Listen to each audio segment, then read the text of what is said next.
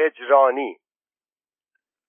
از پسین تا شامگاه تا شب آسمان و زمین از سه بهره جداگانه میگذشت.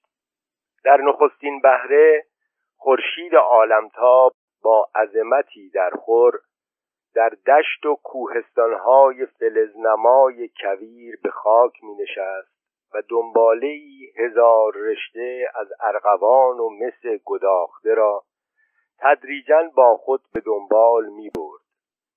و ارغوان خورشید به نحوی سنجیده آسمان را می پوشاند که نیلی آن نیز فرصت خودنمایی یابد. در بهره دوم نسیمی شمالی وزیدن می گرفت. از کوهستانهای فلزنما دشت کویر باغها و کوچه باغها میگذشت و سرانجام بادگیرها تنبیها و حیات خانه ها را پر می کرد. در آن بهره بهائم و وحوش و خروسان و دواب در یک هماهنگی آگاهانه دم در دم و آوا در آوا انداخته شامگاه پرجلال را به نحوی شایسته تجلیل می کردند. در بهره سوم شب فرو می افتاد. آواهای طبیعت همچنان که بی مقدمه آغاز شده بود به ناگهان خاموش می شد و آنگاه نجوای خانواده ها که در پشت بام ها با هم حرف می زدند و حد آن از زندگی روزانه فراتر نمی رفت به هم همه خوابالود راه می‌داد. رطوبت مرغوب کویری خود را جمع می کرد و متراکم می شد و در صورت قطره ای شبنم بر بالین برگهای چرب انار و سپیدارهای رست بر لبه جویبارها می نشد. هنگامی که شهابی دنبالدار بر کویر فرو می افتاد آنها که نیت کرده بودند به تناسب ترکش شهاب برآورده شدن یا نشدن نیت خود را در میافتند گاه قبور نیکان و مؤمنان نورباران می‌شد و کسانی که از جوار آنها میگذشتند برای رفتگان خاک طلب آمرزش می‌کردند.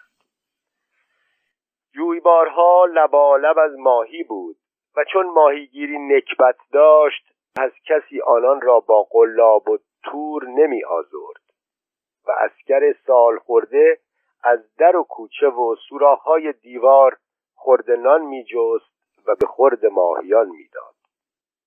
گوشتخاری از نوادر بود و در شب پیش از روزی که قرار بود گاوی کشته شود گاو آزین بسته می‌شد. به حیوان علوفه خوب می‌دادند.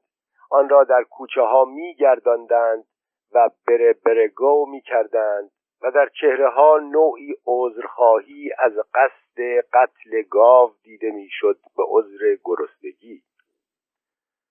اگر باران باریده بود که آن هم از نوادر بود تخم گلهایی که از روزگاران دراز پیش در خاک مانده بود بارور می‌شد و زمین را از گلها و گیاهان عجایبی که هرگز دیده نشده بود پر می‌کرد.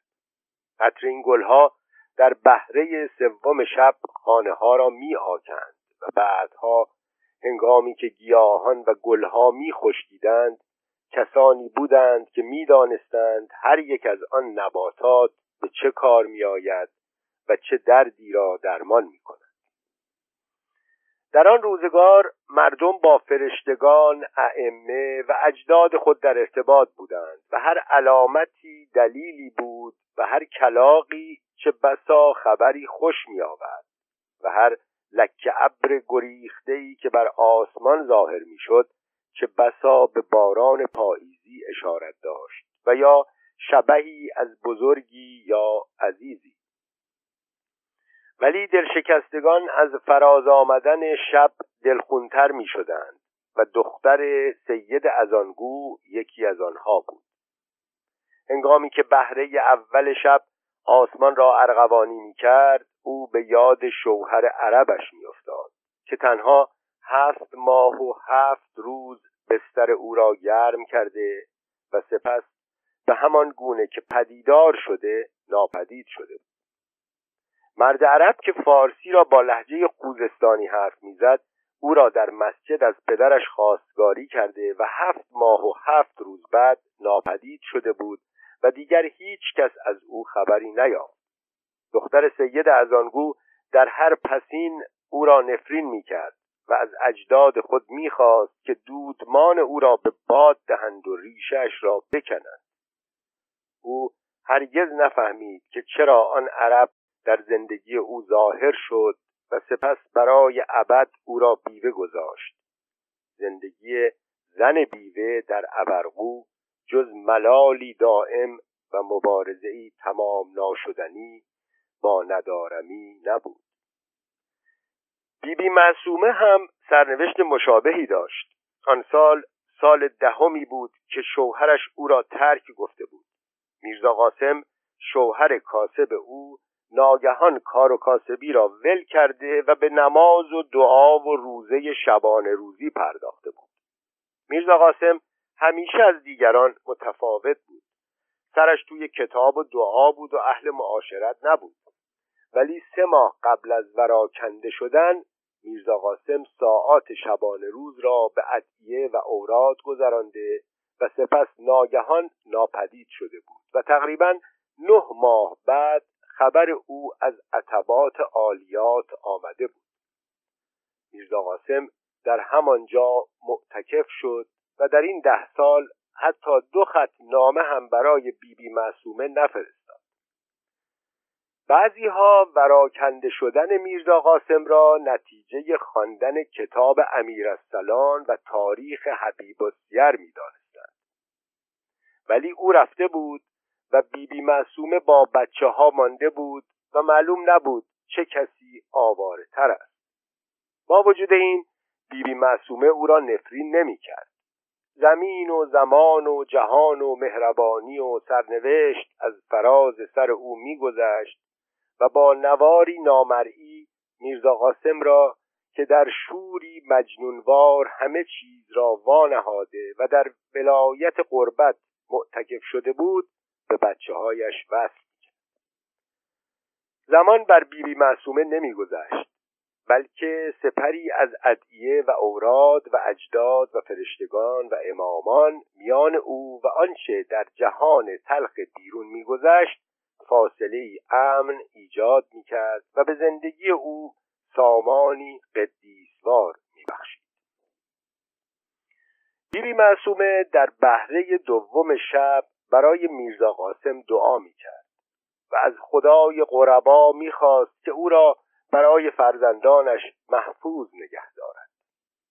پدر در خانه حضوری نامرئی داشت و در کنار سفره جایی برای او محفوظ میماند. و لباسهای او شسته و خشک و آماده بود.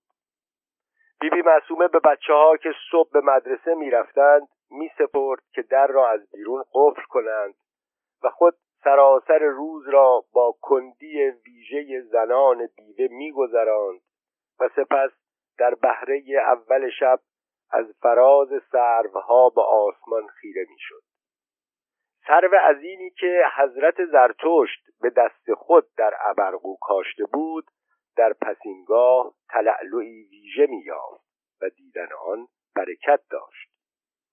گاه در بهره سوم شب برادر آخوندش آسید نورعلی پنهانی به دیدن او می آمد و سله رحم می کرد و برای او مایحتاجی می آورد گاه نیز پسر خواهرش که از نیمه بدن لمس بود لنگان لنگان به دیدن او می آمد و او را با اصرار به خانهشان دعوت می کرد و این دو تنها معاشران بیبی بی معصومه بودند.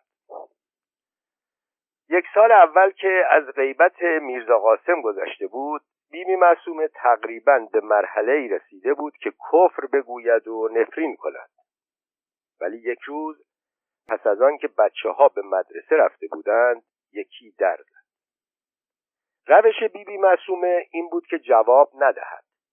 قفل بزرگ روی در بیرون به همین منظور بود. ولی در زدن ادامه یافت و بعد مردی با لحجه ای غریب شبیه خراسانی ها و افغان ها نام او را صدا کرد. بیبی معصومه به پشت در رفت ولی جواب نداد. مرد اظهار داشت که می‌داند او پشت در است و برای او پیغام دارد.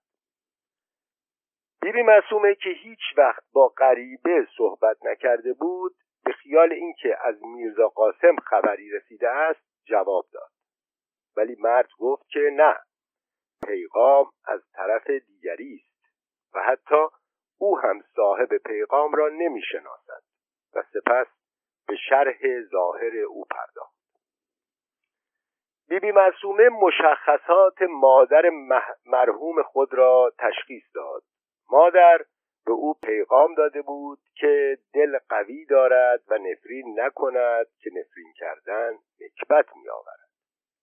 مادرش گفته بود که میرزا قاسم آدم خوبی است. هرچند کار بدی کرده است و بچه های او همه عاقبت به خیر خواهند مادر به او توصیه کرده بود که از آب پاکنده خودشان نخورد و یک نفر را بفرستد که آب از مصب قنات بیاورند چون آب پاکنده آلوده است. مادر گفته بود که تمام دعاها و نیازهای او را میشنود چون بر شانه چپ او نشسته است.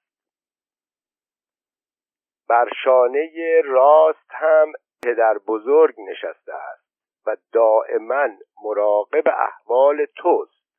ما هر دو نگران و مراقب تو هستیم. سپس مرد ادامه داده بود که بیبی معصومه باید سفارشات آن زن را انجام دهد. او گفته بود اگر سفارشات مرا انجام ندهی پس تمام این زحمات من به هدر رفته این آخرین جمله مرد بود و بیبی بی معصومه هیچ وقت درست معنای آن را نفهمید. ولی همین که مرد خاموش شد و رفت بیبی معصومه حتی لحظه ای هم در صحت گفتار او شک نکرد. او قبلا می‌دانست که فرشتگان و محافظ بر دو شانه او نشستند و چه بسا سنگینی آنها را حس می‌کرد. حالا می‌فهمید که آن فرشتگان در واقع اجداد او هستند. حالا می‌فهمید. پس بیبی معصومه دستانش را صلیبوار بر دو شانه در محل نزول مادر و جدش گذاشت و از ته دل خواست که خدا و اجدادش بچه ها را عاقبت به خیر کنند. از او که گذشته بود. دعا مستجاب شد. خداوند در همان لحظه فرشته ای مقرب فرستاد و آنها سرنوشت همه هفت بچه را از پیشانی آنها پاک کردند و سرنوشت های جدیدی مقرر داشتند. هفت بچه یکی از دیگری پیشی گرفت و همگی به مراد دل خود رسیدند. از این میان پسر اول و پسر سوم از همه مشهورتر شدند. پسر اول که از کوتاه قدی و لاغری خود در رنج بود ناگهان از فردا قد کشید و عضلات او نمایان شد و با استفاده از سنگها و ابزارهای خانگی به پرورش اندام پرداخت و سرانجام در تهران باشگاه ورزشی باز کرد. او با اینکه فرد بزن بهادر محله مولوی به حساب می آمد قلبی پاک داشت. به یتیم خانه ها می رفت و بچه های مستعد را جمع می کرد و پرورش جسمی و روحی می‌داد و از آنها برای خود نوچه می ساخت. یکی از این بچه ها سرانجام به مراحل جهانی ورزش پا گذاشت این داستان پسر اول است پسر سوم نیز از بچگی از اینکه همه دنبال منافع خود بودند در عذاب بود و می گفت اگر همه درس بخوانند و وکیل و وزیر شوند پس کی نان مردم را بپزد؟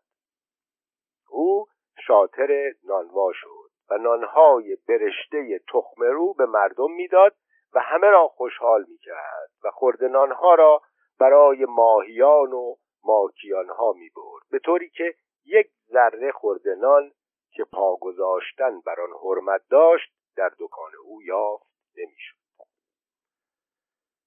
بعدها امام جمعه اردکان در خواب آن شاطر ابرقویی را دید که او را می‌خواند.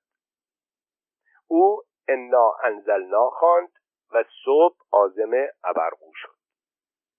فرسخی مانده به نانوایی آن امام جمعه نعلینهای خود را کند و به گردن آویخت و در حالی که به صدای بلند سوره یوسف می‌خواند به دیدن شاطر رفت. شاطر گفت ما دیشب منتظر شما بودیم. امام جمعه عذر تقصیر خواست. سپس او را به تهران برد و به مراجع معرفی کرد و شاطر محمد حسین به مقامات عالی رسید. این بود داستان پسر سوم. دیگران نیز هیچ کدام از این دو کم نیاوردند و به خواستهای دل خود رسیدند.